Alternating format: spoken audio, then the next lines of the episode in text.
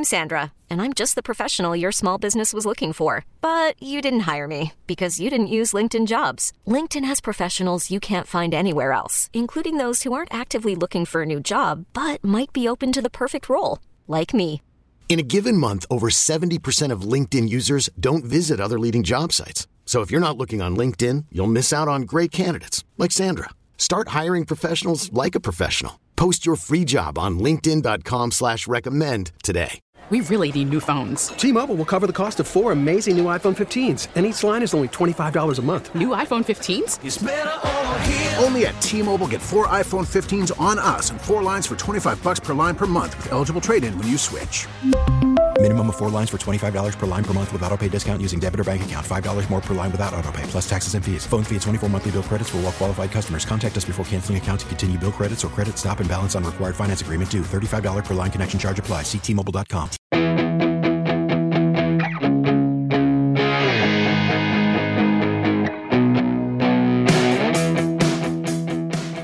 I'm Joe Connolly with producer Neil Carousso with a nice story for you today that encompasses many things about running a business.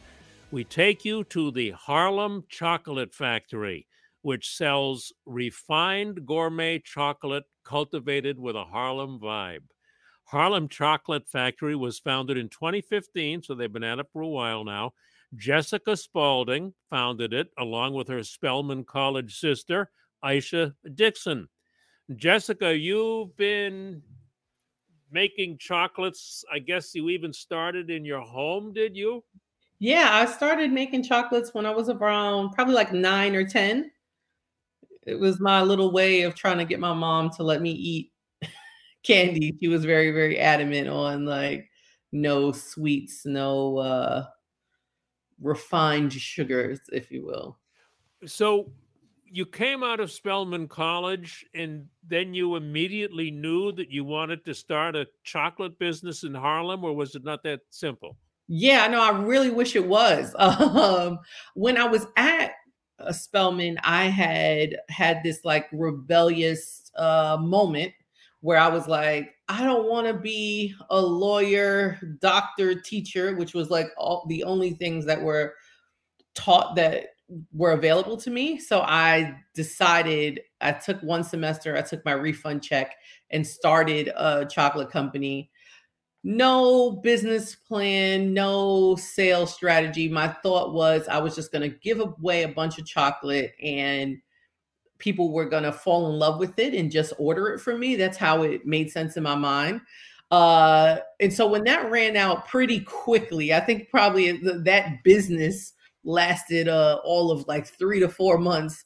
Uh, I just felt like entrepreneurship wasn't for me. So when I graduated from college, I just I, I didn't know what I was going to do. I, I started working in like an after school program. I was I was doing the teaching track. I knew that law wasn't really where I wanted to be. I knew being a doctor was not going to work for me. Um, so like all these tracks that I felt like I was supposed to choose from weren't really working out for me. Um, even though while I was at school, I also did a lot of internships in food marketing. Um, but I didn't see a way to make that a career path, if it makes sense. Like that just all felt like internships, internships. And it was probably what it was like five years later, after so many bumps and in, in, ups and downs in my life, uh, when I really literally felt like I had nothing else. I was like, all right, why don't we go back to the drawing board about this chocolate thing that I wanted, like I've always wanted to do. And that's when I finally started. Isn't that interesting? Yeah. I mean, you went through a lot of ups and downs, but there it was something that you were doing as a girl, uh, Yeah. one of your first loves. So, how's business now? It's insane. Uh, I mean, I think that's every entrepreneur's uh, idea. No, I mean, business. It has it, it's evolved from this weekend hobby to this like full fledged business that we now have to do forecasting and kind of choose between which clients we're going to take and low raise capital and understand the margins and like all these things that feel like so official um it's so it, it's it's a really really exciting place to be in as the business further legitimizes itself. Like it's always been a legitimate business but it's always been this kind of like three alarm fire where it's like oh my god these people want to order. We got to get it out get it get it out. And i don't think covid made that any better to now where it's like, okay, not that that I realized the fire's never going to go away. Like it's never going to stop. Like it's never going to not be at this level. We have to find a way to organize the chaos and legitimize all of our processes internally so we can make the business more effective. And how's so, that going? It's going. It's going. I mean, it's it's been a wonderful thing to navigate as I say wonderful in like wonderfully horrible and crazy right. uh, with like supply chain creating all of these issues especially for such a small business right where we it's not like okay supply chain is going to create an issue this february we're going to buy all the inventory that we need for the year and just sit on it and yeah it'll mess up our margins for each quarter but in the end it'll work out and it's like oh small business we don't quite have that same uh, budgetary uh, ideas that we can play around with and just order everything at once. So it's actually forced us to be so much more innovative and really create genuine solutions that are long term and find out how those solutions can attach themselves to margin and how they can attach themselves to like the longevity of the business. Before Neil jumps in, just give us one example of something innovative you've done, Jessica. Packaging, right? Like November of last year, our we used to order like stock packaging because we could just one between space and money, we could never just buy a shipping container worth of packaging to last us for the whole year, right? So we have to find a packaging that is good enough to kind of like display all of our luxury elements and our premium elements while at the same time being affordable enough to not put us out of business every quarter when we need to do reorders.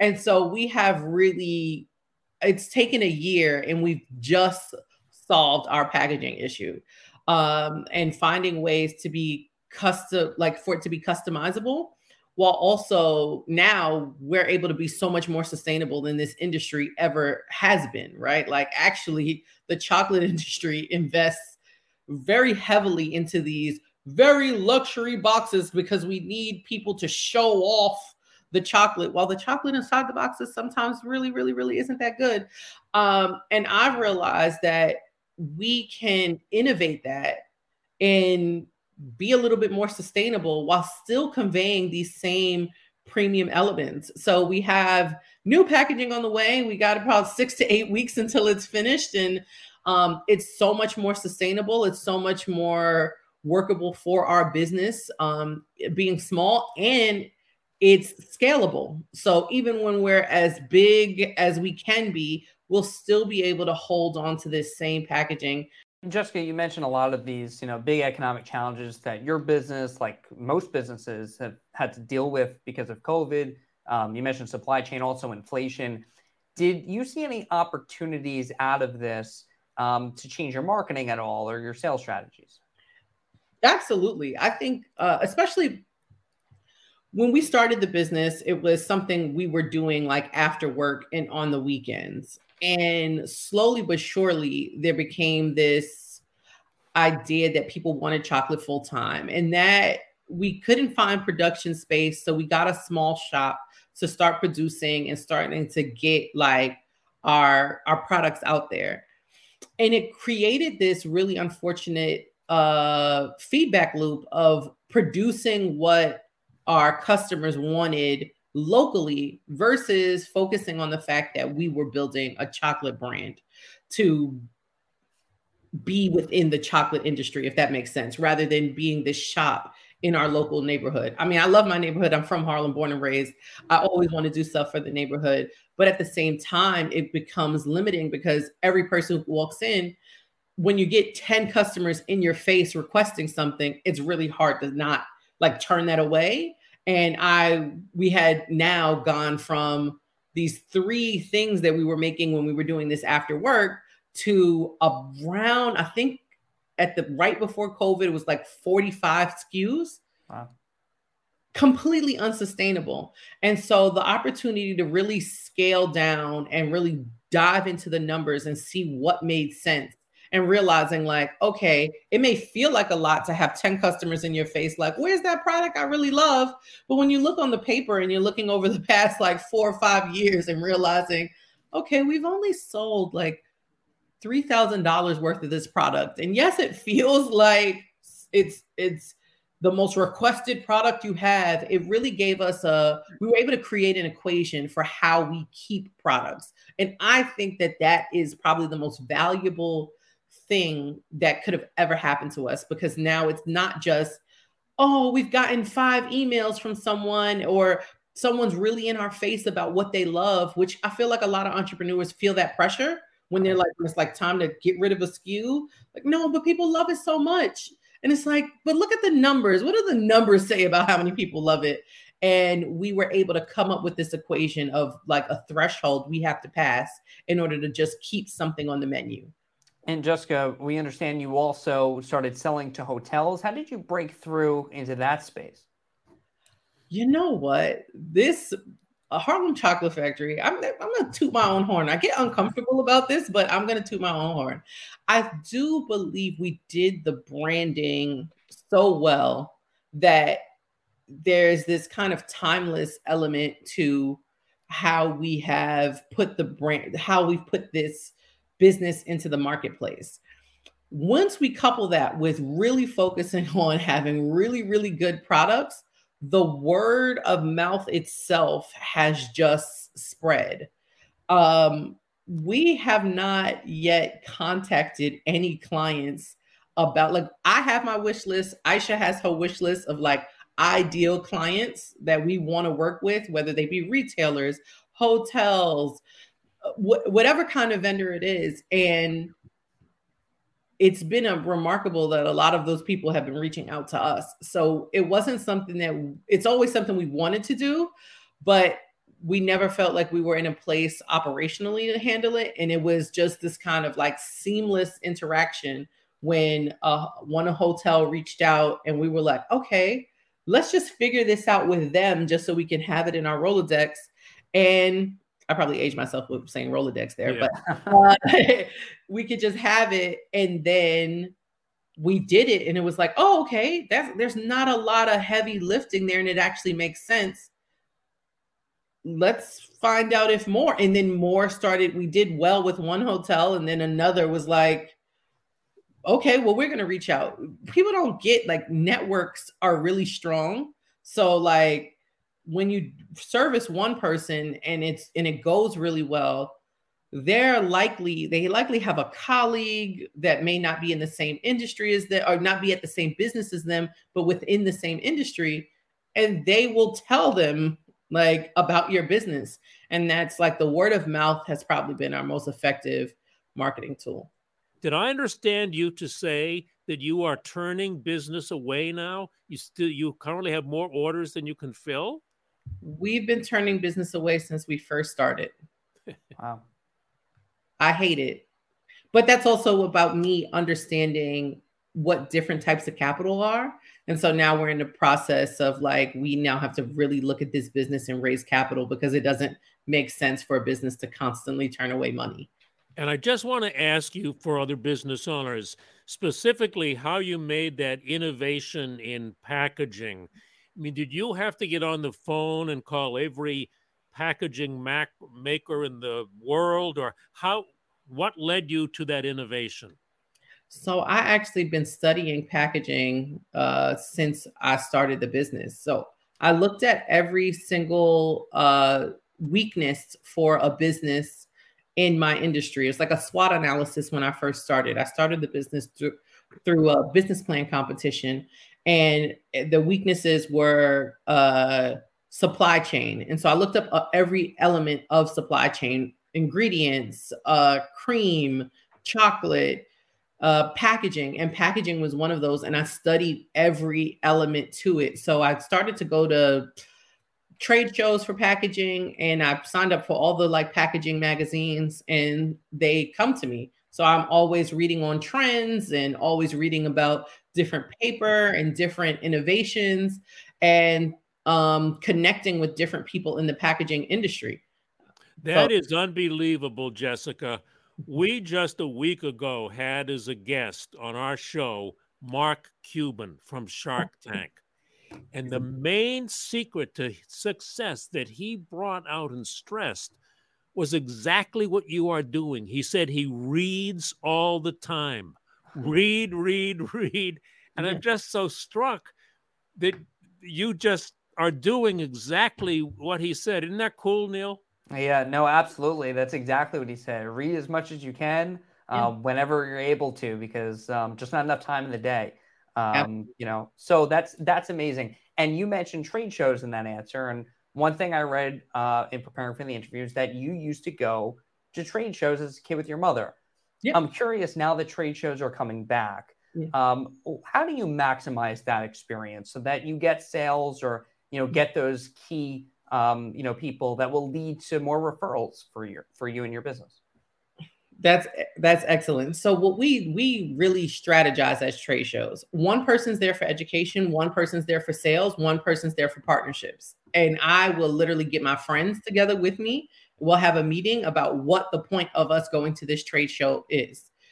And each person has a specific task. They're given a task, and that entire day, that's the only task you do because it can be completely overwhelming. You're talking to hundreds of people and so we just do it like a divide and conquer and uh, that's why i think we're able to make like real connections. And there's no limit right? Like there's no i need you to talk to 100 people. That's insane. You're not going to get a quality interaction. So it's like each one of you come with five true leads. If it's even five if you feel like by number two you've got the guy then deal with that person uh, or or the girl, you know, uh, but deal with that person and build like a real connection with them over whatever you, the topic that you're in charge of. And how do you uh, just briefly? How do you instill the vibe, the Harlem vibe, in your store? Well, you know, that's that's that's a little bit of the secret spice. No, uh, for me, the store really was about me conveying these kind of this idealistic idea of what Harlem was, right, and what it continues to be, also, and we wanted to look like we dropped a little chocolate shop in the middle of like a parlor living room in a fancy brownstone. It was what I had always fantasized about growing up and and understanding the history of Harlem. Um, and so I don't know how it, it, it translates to anyone else, but I feel like we've effectively kind of captured Harlem in what we do. It translates because of you, Jessica. I think that's the answer. Thank and you. you know what? We have not heard the last of the Harlem Chocolate Factory. What a great story you're telling. Great Thank to know you. Thank you very you much. So much. I really appreciate it.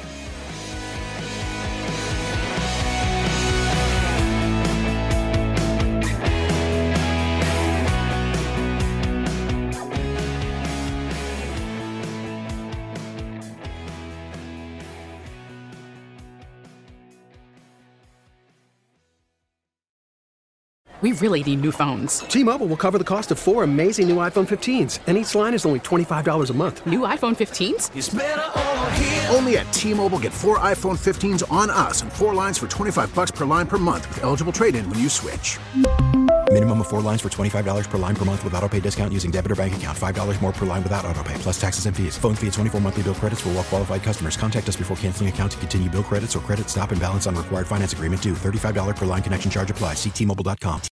Oh, oh, oh, O'Reilly! Protect your vehicle's engine with a full synthetic oil change and save with Mobil One at O'Reilly Auto Parts. Purchase five quarts of Mobil One full synthetic motor oil and receive a $10 O'Reilly gift card after rebate. See store for details. With your Mobil One purchase, you'll also receive two times points during O'Rewards Bonus Points Month at O'Reilly Auto Parts. Oh, oh, oh.